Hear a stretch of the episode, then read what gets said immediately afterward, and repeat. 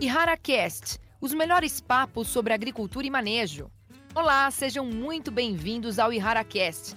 Eu sou Priscila Paiva, jornalista especializada em meteorologia e agronegócio.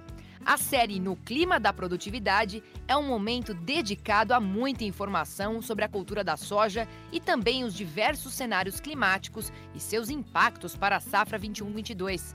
Hoje vamos falar sobre o início do plantio e fim do vazio sanitário. Para este bate-papo, eu recebo Celso Oliveira, meteorologista com mestrado em agronomia pela USP, e Guilherme Tacal, do desenvolvimento de mercado da Ihara. Uma safra cheia de adversidades climáticas. Assim podemos descrever a safra de verão 2021 e principalmente a segunda safra de milho. E já que vamos falar do tempo, vamos voltar um pouco atrás para entender tudo o que aconteceu até agora, antes de projetarmos novos cenários? No ano passado, estávamos com um fenômeno laninha vigente, o que atrasou demais a janela de plantio.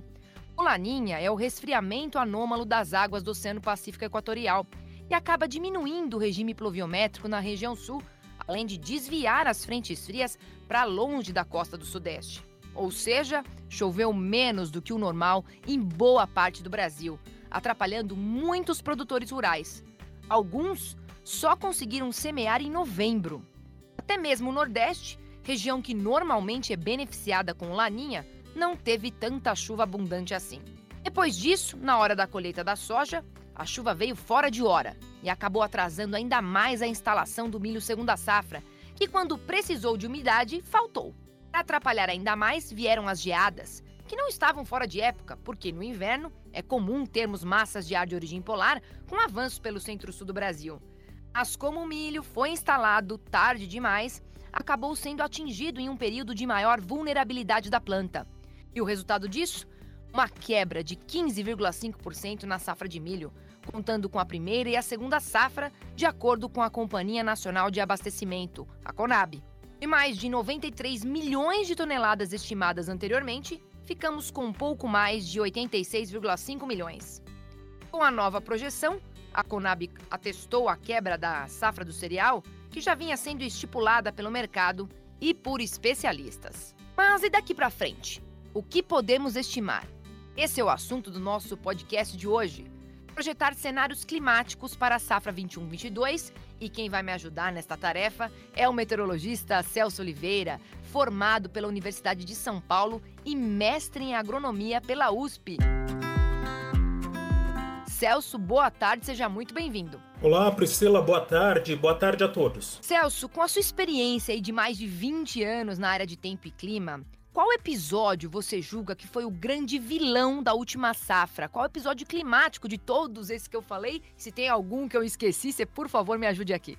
Priscila, olha só, é, é, normal, deixa eu também contextualizar um pouco, né? É normal que nós, meteorologistas, climatologistas, a gente fale muito sobre fenômeno El Ninho e Laninha, né? porque o Oceano Pacífico é enorme é, e qualquer mudança dessa temperatura do oceano acaba realmente provocando mudança do padrão de chuva e temperatura no Brasil.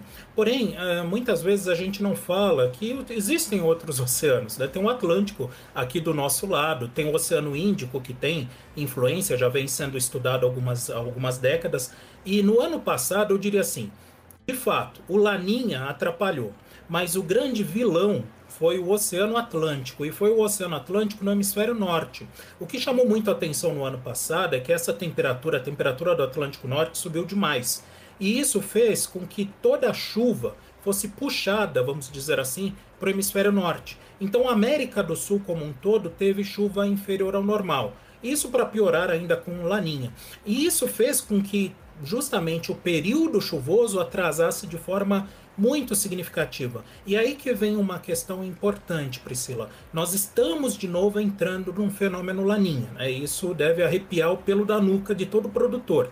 Mas o importante é afirmar o seguinte: pelo menos o Atlântico, né, o Atlântico Norte, não atrapalha esse ano. Então, é claro, há sim a irregularidade do fenômeno Laninha com relação ao retorno da chuva, mas não há uma expectativa de atraso tão significativo, tão grande uh, da regularização dessa precipitação como a gente viu há um ano atrás. Então a notícia é boa para esse final de inverno, início de primavera. Expectativa é que a chuva, sim, não volte de uma vez uh, rapidamente, vamos dizer assim, de uma vez, assim de uma forma significativa, mas pelo menos ela não atrasa como a gente viu há um ano atrás, e isso deve fazer primeiro com que a primeira safra transcorra mais próxima do seu ciclo e, por consequência, o safrinha também não avance de forma tão significativa outono, inverno adentro, como a gente viu nesse ano. Essa, com certeza, é uma excelente notícia, né, Celso, com essas comparações. E, claro, você trazendo aqui pra gente que não é só um oceano que manda no clima da Terra. Agora, só pra gente entender mais, contextualizar também, agora a gente está num período de neutralidade climática, mas já com um novo Laninha, como você disse, a caminho ali no radar para a primavera. Então, esse cenário agora, por conta desse outro oceano aqui, o Atlântico, aqui do lado, também, ele é um pouco mais otimista que o ano passado. Nós podemos afirmar isso, mesmo com o Laninha a caminho, né? Sem dúvida, pelo menos pensando agora nesse é, início de safra, sim. As simulações já trabalham fortemente com a ideia de chuvas mais regulares sobre as regiões sudeste e centro-oeste do país a partir da primeira quinzena de outubro, mas é claro, né, nós estamos falando de um laninha, de um resfriamento das águas do Oceano Pacífico, é um fenômeno mais fraco do que o do ano passado, mas ele vai acabar trazendo consequências também eh, negativas. O produtor precisa ficar atento à questão do maior espaçamento da precipitação eh, na região sul, principalmente a partir de novembro, decorrer de dezembro, e muitas vezes avançando durante o verão, que é eventualmente pode penalizar áreas de soja e milho uh, do Paraná, do Rio Grande do Sul e também pensando aí em Mercosul, né? mas por outro lado, aí vem um ponto importante que você comentou, Priscila. O próprio Nordeste, né, no ano passado, sofreu, né? A gente fala muito do Laninha, o Laninha beneficia o Nordeste, e no ano passado o Nordeste não teve chuvas tão regulares. E o motivo, de novo, foi o Atlântico, que não ajudou. E agora, dessa vez, pelo menos o chamado Matopiba, ele deve ter chuvas mais regulares e prosseguindo até por um período maior do que o normal. É, a gente pede um pouco de cautela, porque a chuva não vem de uma vez, assim, com o início da primavera, mas pelo menos aqui com uma estimativa um pouco melhor. Agora eu tenho uma pergunta para fazer para você, Celso, que eu acho que é um questionamento de muitos produtores rurais, de uma sensação que a gente tem. É uma tendência a gente ter cada vez menores volumes de chuva? Anuais pelo Brasil, o produtor rural, você acha que ele vai ter que se adaptar a produzir mais com menos chuva? Ou isso depende somente da sazonalidade? O que, que você diz para gente? Uma série de fatores aí, Priscila. Tem fatores naturais, tem fatores também associados ao uso da água, que é cada vez maior, tem também a questão de mudança climática. Então vamos lá. Qual que é a questão? E aí eu diria, respondo para ti assim, é, sim, a gente vai ter que se adaptar a essa condição, pelo menos agora nos próximos anos. Tá? Já faz 10 anos que vem chovendo menos do que o normal. Os volumes de chuva vêm diminuindo no Sudeste e Centro-Oeste. Não é à toa que estamos aí com reservatórios para geração de energia muito baixos. Tá? Então, isso é, um, é, é real. Agora, Vale salientar que a gente já observou períodos mais secos aqui no Sudeste e Centro-Oeste em décadas passadas. A década de 50, 60, 70 foram períodos também secos aqui no Sudeste e Centro-Oeste. A, a, questão é que o uso da água era outro, esse é um ponto importante. Né? Então, o uso da água hoje é muito maior do que era há 50 anos atrás. Uh, e o outro ponto que aí entra assim numa questão uh, de uh, padrão antropogênico, enfim, de mudança climática, que é o seguinte: Aqui na América do Sul, nós somos muito dependentes da chuva que é reciclada pela Amazônia. Ou seja, como é que funciona? A gente tem o chamado rio voador. Né? As chuvas elas avançam pelos ventos alísios ali na costa da região norte, chove na, no litoral da região norte. A floresta amazônica recicla essa água joga de novo para a atmosfera na forma de vapor, ah, até que esse vapor acaba sendo empurrado pelos ventos e chega à Cordilheira dos Andes. Dali ele não passa, ele não vai para o Oceano Pacífico ele acaba fazendo uma curva e alimentando uh, com chuvas através das frentes frias toda a bacia do Prata. Então, a Argentina, Uruguai, Paraguai, próprio Brasil acabam sendo beneficiados por essa precipitação. E aí, alguns estudos mostram o seguinte: que justamente essa questão de da diminuição da área uh, da floresta amazônica vem fazendo com que o padrão de chuva, o retorno da chuva para o Brasil, esteja atrasado em três a quatro semanas do que acontecia décadas atrás. Então, na verdade, a gente vê uma, uma situação que é de oscilação, de variação é, de períodos de vacas gordas e magras, vamos dizer assim, períodos mais chuvosos e períodos mais secos. Atualmente estamos num período mais seco, mas também tem esse fator aí da, da do, do, atraso da precipitação em função da menor reciclagem da chuva que acontecia em relação a décadas atrás. Olha, Celso, só sei de uma coisa: mesmo com as dificuldades, nós temos a previsão de mais uma safra de grãos recorde, estimada em 289,6 milhões de toneladas. E olha, rumo aos 300 milhões. O que o milho não conseguiu, a soja se superou. O que, que a gente pode esperar para outubro em relação à distribuição da chuva pelo Brasil? Onde vai atrasar um pouco mais? Onde já vai dar para largar a semente assim que acabar o vazio sanitário? O que, que você traz para a gente aí para outubro?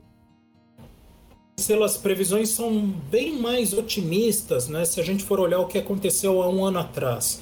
Ah, já no início de outubro, já a expectativa de chuvas acima da média nas regiões uh, sudeste e centro-oeste do país. Uh, e essas precipitações, o que chama a atenção pelas previsões é que essa chuva ela prossegue inclusive durante a segunda quinzena de outubro. Inclusive algumas atualizações mais recentes mostram já chuva forte para meados de outubro no chamado Matopiba, embora ainda não seja uma chuva muito bem regular no aspecto de termos aí uma precipitação frequente, mas há uma expectativa de chuvas mais fortes em meados de outubro no chamado Matopiba, ah, mas por outro lado temos aí uma região sul que atualmente, né, nesses últimos dias, nessas últimas semanas em setembro, ela vem recebendo chuvas muito fortes, principalmente o estado do Rio Grande do Sul. Em outubro não chega a parar, não é o caso de parar uh, a chuva, mas uh, vai ficar bem evidente para o produtor um maior espaçamento dessa precipitação a partir da segunda quinzena de outubro. Não chega a diminuir a umidade do solo, não é o caso, as condições para desenvolvimento das lavouras de uma forma geral devem prosseguir de forma razoável na região sul, mas vai ficar bem evidente por quê? Porque a chuva aqui no Brasil ela funciona como se fosse uma gangorra. Se ela começa a pender mais para as regiões sudeste, centro-oeste, eventualmente atingindo o chamado Mato Piba, é natural que parte dessa chuva ela deixe de acontecer sobre a região sul. Então, o que a gente vai perceber na região sul é uma diminuição gradativa dessa precipitação, mas ainda sem trazer consequências negativas para a agricultura local. Perfeito, Celso. Então, o Nordeste mais favorecido. Eu tenho percebido também as chuvas já despertando em Rondônia. E tem produtor de Rondônia que só plantou no fim de novembro, né? Lá no ano passado, que a umidade não vinha, a gente já começa a ver então essa umidade da floresta amazônica despertando. Celso, quero agradecer muito a sua participação. Obrigada, viu? Eu que agradeço, Priscila, e eu fico à disposição de todos. Muito obrigado pela oportunidade. E olha, nosso papo não acabou não, porque a gente vai continuar agora focando em soluções. E eu gostaria de convidar aqui o Guilherme Tacal, do desenvolvimento de mercado da Ihara, que vai nos trazer uma visão de manejo nesse período da cultura. Seja muito bem-vindo, Guilherme. Olá, Priscila, tudo bem? Prazer em falar com os ouvintes do canal Rural. Pra gente é um prazer também, Tacal. Em relação ao manejo de detratores, como é que essas previsões que a gente trouxe aqui, a gente ficou conversando, elas podem impactar a cultura? Olha só, Priscila, como o Celso comentou, né, é, o próximo ano, a próxima safra aí é uma safra é, que vai ser é, é, pelo Laninha, né? Apesar de ser o Laninha, nós teremos aí chuvas mais regulares, mas assim, independente do clima, né? Se nós tivermos aí um começo de safra mais seco, né? Nós teremos aí a ocorrência de pragas, né? Maior ocorrência de pragas, e se nós tivermos um clima mais úmido, com mais chuvas, né?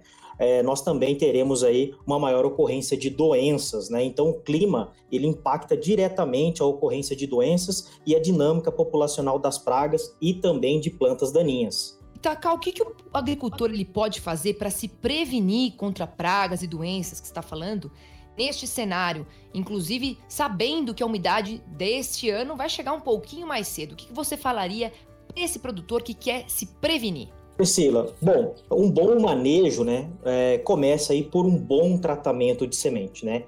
E a Irrara, ela tem duas soluções inovadoras para esse mercado, né, que é o produto Convence, que é um tratamento de semente inseticida, muito focado aí para controle é, da lagartelasmo, que ela vai ocorrer com maior frequência em anos mais secos, né? E nós também temos aí o produto Certeza N, que é um tratamento fungicida, né? Que vai controlar aí fungos em anos mais úmidos, né? Como é, é, como será a próxima safra aí, como bem o Celso comentou que será um ano é, de maior umidade, né? Além desses dois produtos, né, nós temos aí outras soluções como pré-emergentes, né, inseticidas é, para aplicações foliares aí visando o manejo de sugadores como percevejos e mosca branca, que também, né, tem a sua dinâmica populacional é, né, ao clima. Olha, Guilherme, então, aqui uma grande notícia que a gente traz aqui é a prevenção, um manejo, está sempre à frente do tempo, né, para poder se organizar melhor. Quero agradecer muito o Guilherme e o Celso, a participação de vocês dois. Eu sou a Priscila Paiva e esse foi o primeiro episódio da série Podcast no Clima da Produtividade. Obrigada, viu, Guilherme? Eu que agradeço, Priscila. Muito obrigado ao Canal Rural. Olha, vocês não percam os próximos episódios, porque vocês sabem, né? A previsão, quando assertiva, ela é uma notícia antes mesmo de acontecer. Um grande abraço, até a próxima!